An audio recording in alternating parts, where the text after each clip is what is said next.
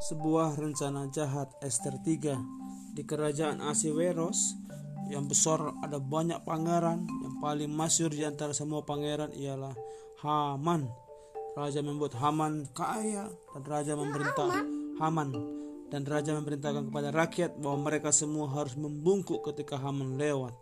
Tapi orang-orang Yahudi tidak mau membungkuk sama Haman.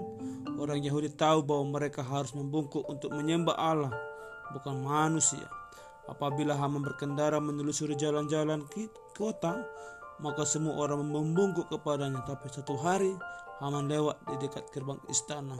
Mordeka sedang duduk di sana dan Mordeka tidak bangkit membungkuk kepada Haman. Orang-orang lain bertanya sama Mordekai, Hei Mordekai, mengapa engkau tidak membungkuk sama Haman? Tidakkah engkau tahu bahwa Raja merintahkan kita semua harus membungkuk kepadanya? Mordekai memberitahu mereka bahwa ia seorang Yahudi. Ia mengatakan ia tidak akan membungkuk kepada Haman. Jadi tiap hari ketika Haman berkendara melewati gerbang istana, Mordekai hanya duduk saja.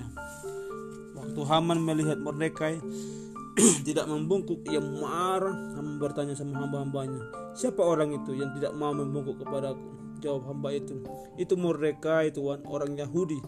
Tiap hari Haman makin bertambah marah ketika ia melihat Mordekai duduk di gerbang di pintu gerbang.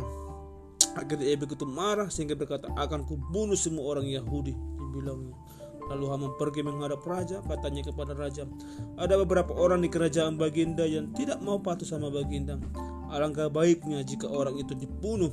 Kalau Baginda menginginkannya akan saya buatkan surat kepada mereka semua untuk dibunuh ketika raja kepada kata raja kepada Haman engkau boleh melakukan apa yang engkau anggap baik. Jadi Haman menulis pucuk surat ia membuat banyak salinan surat dan dia mengirimkannya ke seluruh pelosok kerajaan besar itu. Di dalam surat itu ketika ia mengatakan bahwa pada satu hari tertentu yakni ketika ketika puluh hari pada bulan ke-12 semua orang Yahudi akan dibunuh setelah surat-surat itu terkirim Haman gembira ia pikir ia tidak lama lagi ia akan melenyapkan Mordekai amin